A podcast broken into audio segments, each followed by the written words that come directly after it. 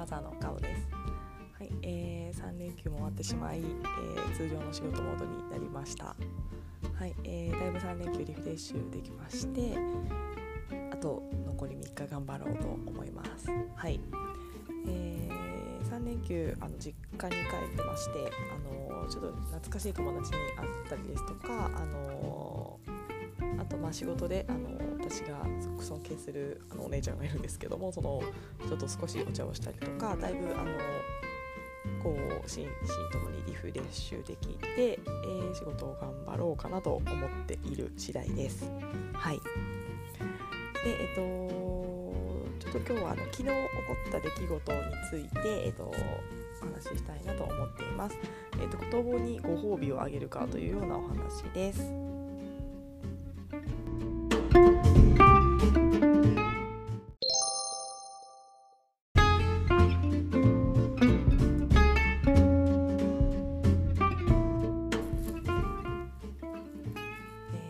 ご褒美なんですけども昨日ですね息子と話をしていて、えー、急に息子がですね「ママこれ頑張ったからご褒美ちょうだい」と今私に言ってきました。で私すごいそこに違和感がありましてえっ、ー、と私自身あのご褒美をあげずに基本細あげないと意識してえーと、育ててきたと思っているのでどこで覚えてきたんだろうとすごく あの思いました。あのですね、あと結構昔からあの結構お友達がこうお子さんに子供に対してなんかちょっと頑張ると「ああ頑張ったらお菓子あげるねご褒美にお菓子あげるね」みたいなあのにすごく昔から違和感を感じていてどうやら昔から私はご褒美というものをあげずに来たんだなというのをあの思っていました。でえっ、と私はですね結構その、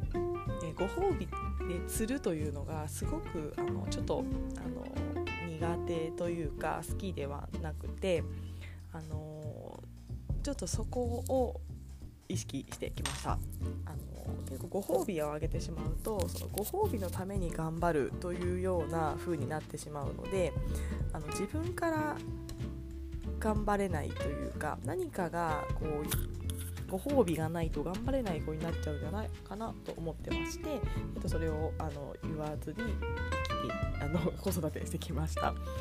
これ以前あのワーママハルさんのあの Voicy であの外的要因と内的要因みたいな話があってあのすごいあのすっきりあの腹落ちしたんですけどもあの外的要因で頑張る子になってしまって内的要因で頑張れなくなっちゃうみたいなお話をされていてあの私が思っていることをすごくあの知的にあのロジカルにお話しされていてあ本当そうだなと思った記憶があります。はい、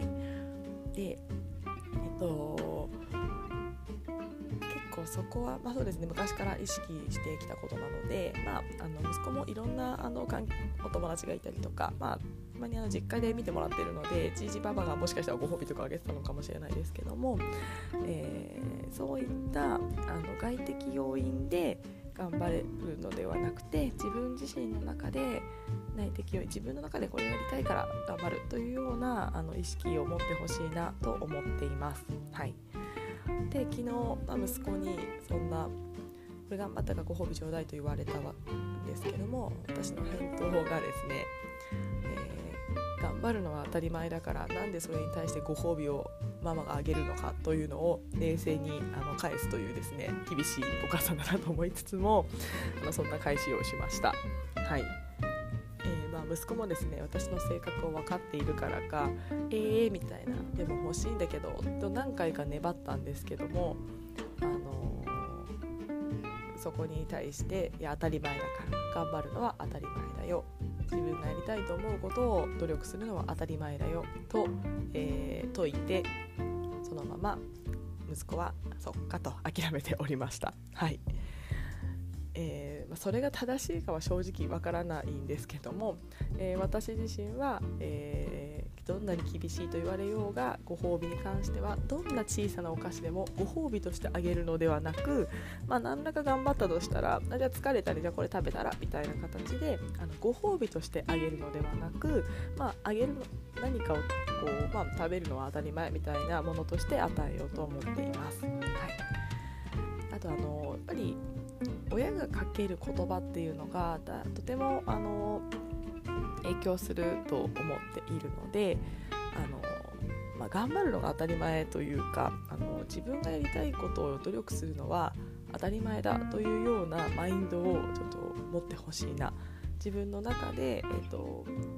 まあ、内適勢いというかで頑張ってほしいなと思ってるのでそれは言い続けようかなと思っています。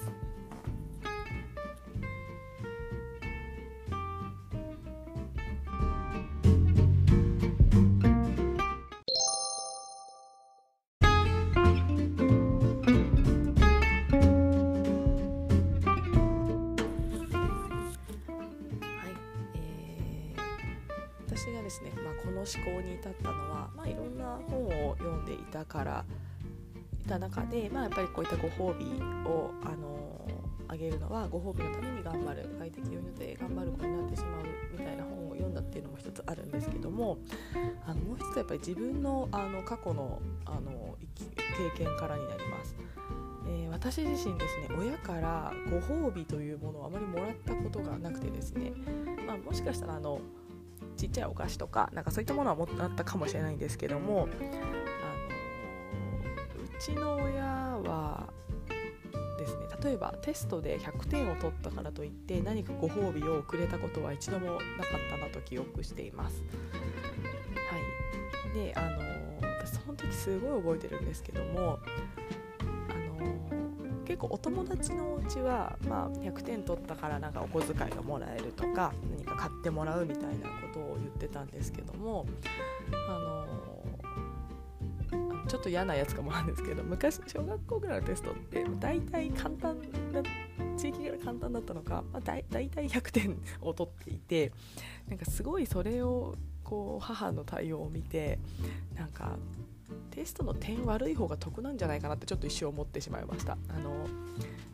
低くて上がる方が得なんじゃないかと、えー、私は思っていてなんかずっと100点だとなんかそれが当たり前でなんかそれでご褒美もらえないのかなみたいなことを子供ながらにすごく思っていました。はい、で、まあ、私そこでまあ低く取るという方にはいかなかったんですけどもあのそう思っていたんですがなので昔から私自身はこうご褒美のために頑張るというこうマインドがなくて、まあ、やるのは自分のためみたいなマインドが、あの上こうついていたなと思っています。でやっぱりすごいそれがや、まあ、良かったかなと思うのはあの大学受験の時にやっぱり良かったなと思っていて大学受験ってすごい辛いんですよね。あのなんですかね自分で黙々とずっと勉強しなきゃいけないですしあのやっぱ今思うとなんかすなんか起きてご飯食べて以外は勉強をしてた時期直前とかってやっぱりあったかなと思ってるんですけどもやっぱああいった辛い時ってあの自分がここに大学に行きたいからっていう本当に自分がこうやりたいからっていう強い意志がないとなかなか耐えきれないかなと思ってます。まあ、あの大学に行くことが全てとかそういう話ではなくって自分がやりたいことこうありたいやりたいって思うことって自分の意思でやらないとやっ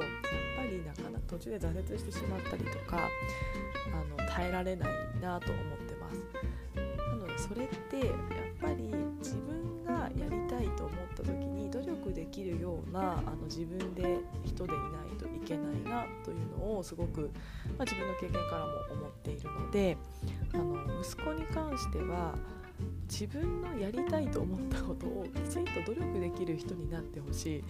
あとそういった自分がこうやりたいと好奇心をたくさん持てるような子になってほしいなっていうのをすごく思っています。なので結構私の子育ての中で結構それを潰さないようにしようっていうのをすごく意識していましてえー、もう自分で頑張れる子あの勉強とかもやらされたら絶対つまらないので何らか面白いなだったりとか、まあ、あのできるようになりたいなとか、まあ、そういった、えーと、精神力というかマイン思考というかそういったものを持っている子になってほしいなと日々思いながら接しています。その中で私はやっぱりご褒美をあげるというのが少しちょっと私のその育て方には違和感があるので私自身はやらないようにしています。はい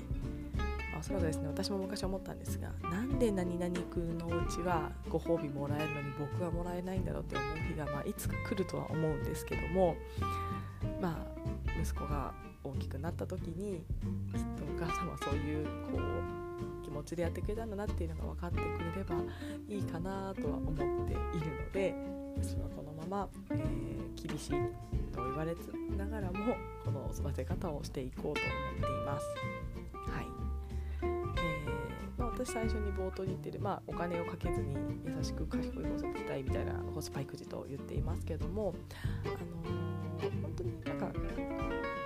じゃあそれって何？ってなった時に、結構日々の声がけだったりとか、えー、が本当に関わってくるかなと思います。別になんか何か高いお金をかけて幼児教室に通わせるとかではなく本当にこう自分自身その息子の中でこう向上したいとかこれをできるようになりたいとかそういった意識を高めてあげるような教育をしてあげることが、えーと、今後の彼の人生に、えーと、いいのかなと思ってます。やっぱりこれから小学校に上がり中学校に上がり高校に上がりとまあ、あの勉強をしたりスポーツをやったりいろんな、あの出来事を経験していくと思うんですけどもやっぱりこうやらされてるのって絶対つまらないのでやっぱその中で自分でこうやりがいだったりか好奇心っていうのを持って学びたいもっとできるようになりたいもっとこうしたいっていうような、えー、思えるような、えー、思考をつけてあげるっていうのがあの親がしてあげられることなんじゃないかなと思っています。もうあの勝手に伸びていく子になってほしいなと思っていて、まあ、そんなの理想形だよってなるかもしれないですけどそこの好奇心を潰さずに伸ばしてあげるというような環境を何らか与えてあげたいなと思っています。はい、でそういった環境を与えてあげるには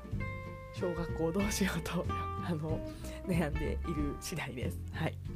まあ、本当に公立校だと変わらないと思いますしあのもう運だなとは思ってます。あのどんなお友達がいるかどんな先生がいるかであのだいぶ変わってしまうので、まあ、それってもう選べないのでもう運だなと思っていますので悩んでもしょうがないんですが未だにまだ悩んでいるというような状態です。はいあのまあ、またまだあの10月末まで選べる時間があるのであのの1ヶ月の間にきっとまたこんなことに悩んでるみたいな話はするかと思うんですがやっぱりあの親としてあのいい環いいというかあの彼がすごい楽しめる環境を何らか与えてあげたいなと思います。はいえー、ではまた、えー、次回になります。はいありがとうございました。